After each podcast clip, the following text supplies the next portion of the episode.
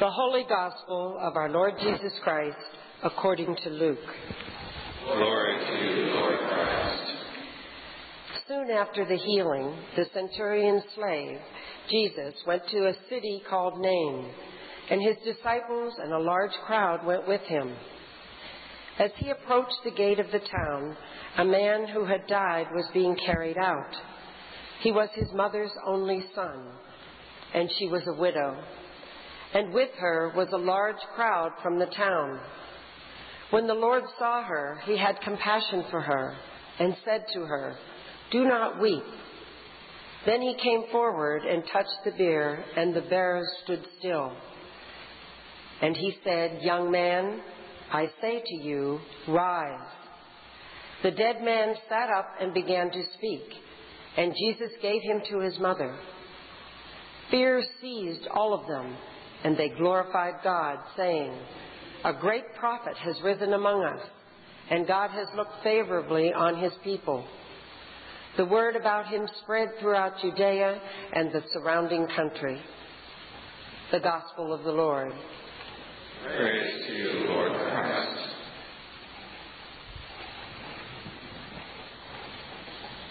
In the name of the Holy Trinity, one God. Amen. When I encounter texts like the one we just heard read, I uh, really do want to put God in a box. I don't know that I want God to be quite that free in this world. And my rational mind, I think, is probably why I want to limit God in that way. And then this past week, I received my copy of the Christian Century, and I was going through it, relaxing in my easy chair, not expecting anything to particularly upset my world as I was going through that periodical. And there, in the midst of these little snippets that they have of news from around the world, was this item. It starts out, the, the title of it is, Can You Believe This? In 1998, a rainbow appeared above the cabin of a devout Tibetan, a Buddhist Lama. And he lay on his bed, as he lay on his bed, chanting a Tibetan mantra. He died, even though he hadn't been sick. Shortly afterward, his students noticed that the monk's skin began to turn soft and pinkish. They were advised by another Lama to cover his body and continue to pray. As the days progressed, the dead monk's body shrank, and by the end of a week, all that remained were a few hairs on a pillow. Well, I didn't need that. I was glad to read on and see that the, uh, the, the uh, U.S. Council of uh, Catholic Bishops had dispatched a Benedictine monk to find out what was really going on. And I must admit that I will uh, continue to read with interest to see what they have determined. But, you know, the reality is that God can't be put in a box, that God doesn't always fit what I think God ought to do or the way God should always act. Now, I will also uh, tell you something that was advice I received from a mentor priest that I really value, and I, I live by this as I preach and as I talk about Scripture. He said, I always avoid getting into debates about whether or not a particular miracle or some wonderful thing that Jesus did in fact happened or not. He said, always look for the truth in the story always look for what can be gained from it as we look at it in terms of what does it say about God and what does it say about us and our relationship with God and with one another. So, with those two warnings as a backdrop, I think we should now proceed to the text that we have this morning. It's a very interesting story. It's one of those that is short. We don't hear it all that often. I think most of us have heard of this widow of Nain. It happened that Jesus had been in Capernaum, and you recall that he had healed the slave of the uh, centurion. And then he and his disciples and followers, perhaps many followers, went on to the city of Nain, which is about 23 miles southwest of Capernaum. So it may have taken them a couple of days to get there. But as they approached this uh, city, there was an unusual thing happening, perhaps not all that unusual in the life of the city, but this occurrence, for this to happen at the same time as they approached the city gate, there was a procession, a funeral procession, coming out of the city gate. And it probably also was made up of lots of people because in those days, they, the, if someone died, they were buried the same day. And part of spreading the news in the town that someone had died and that they should attend a funeral, the procession would wind its way through the streets of the village. And with the wailing of the women and with the mourning of all the men, they would draw more and more people into the procession. So by the time they reached the city gate, one can imagine that this was a large procession. And as they're coming out, here comes Jesus with his procession, a large procession as well, and they meet at the city gate. And the gospel says that as Jesus looked on this widow, he had compassion for her. And the word that's used there in the Greek is, is a word that uh, means in the pit of his stomach. Now, all of us have had that, that feeling from time to time, often with accompanied by bad news. But when you feel it in your stomach, in your gut, it affects you viscerally. That's how Jesus was affected when he looked on this woman who had lost her only son. Now, it was important that, uh, that we understand what he was sensing because for a widow, the only means of support might be a son. And since this was her only son, the death of this son meant that it was also, in a sense, her death. She had probably no other means of support other than to beg for help from those around her. And in communities that were very poor, one can imagine that there was not much opportunity to receive much. So, in a sense, her son had died, and Jesus could see that she would die. And then, after he is filled with this sense of compassion, he says to her, Do not weep. And then he walks to the bier carrying her son, touches it, and the mourners stop, and he commands this young man to rise. And he does. And he begins to talk, and as he's speaking, Jesus gives him to his mother.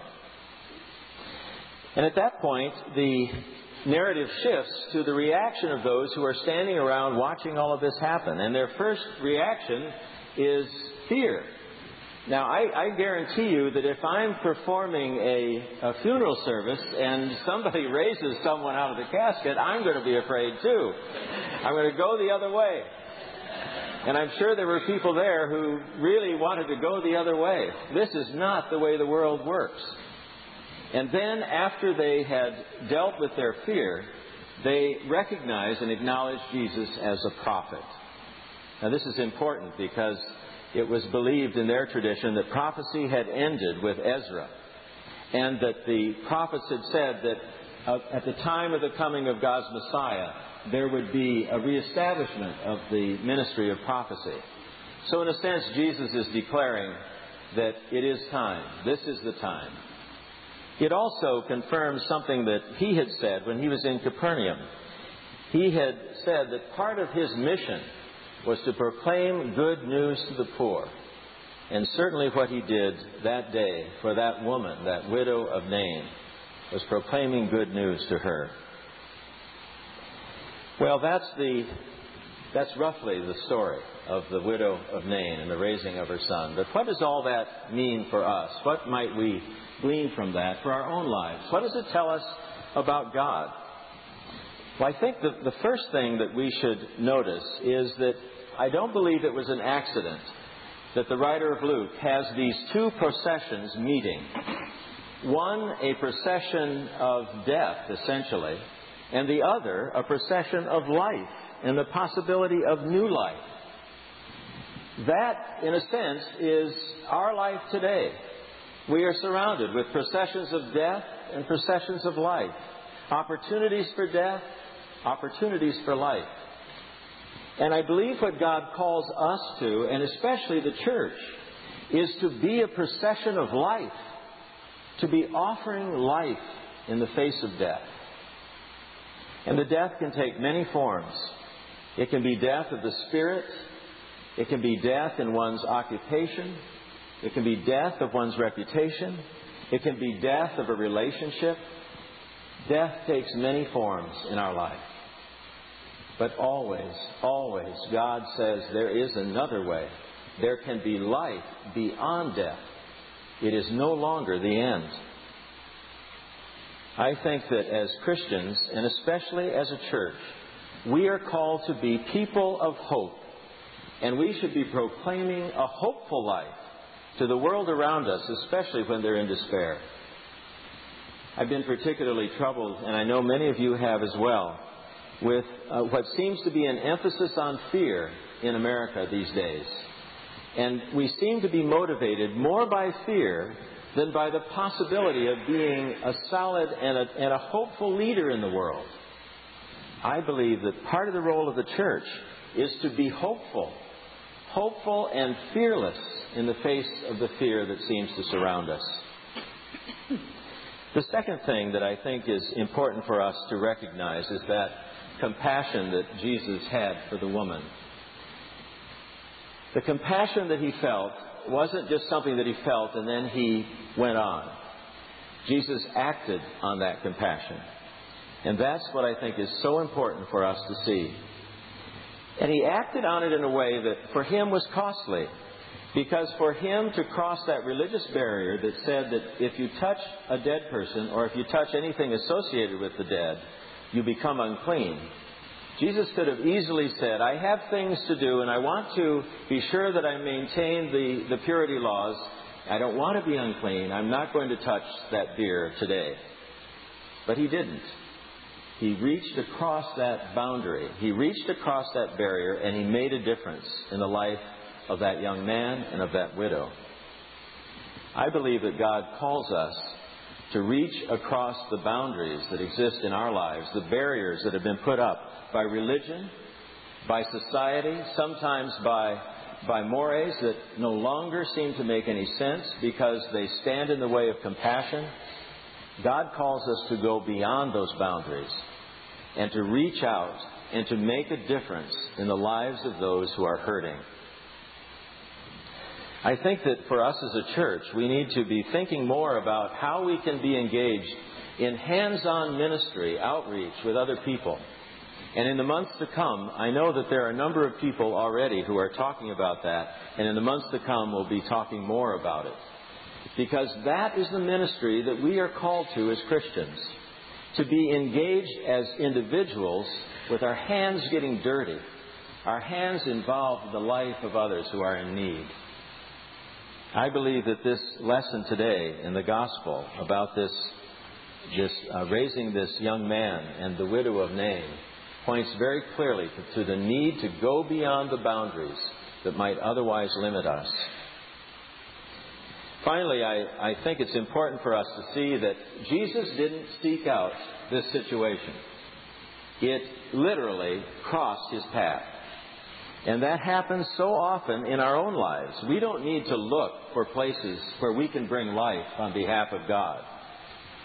They will cross our path day in and day out. We'll see it over and over again. It doesn't take a genius to be a Christian.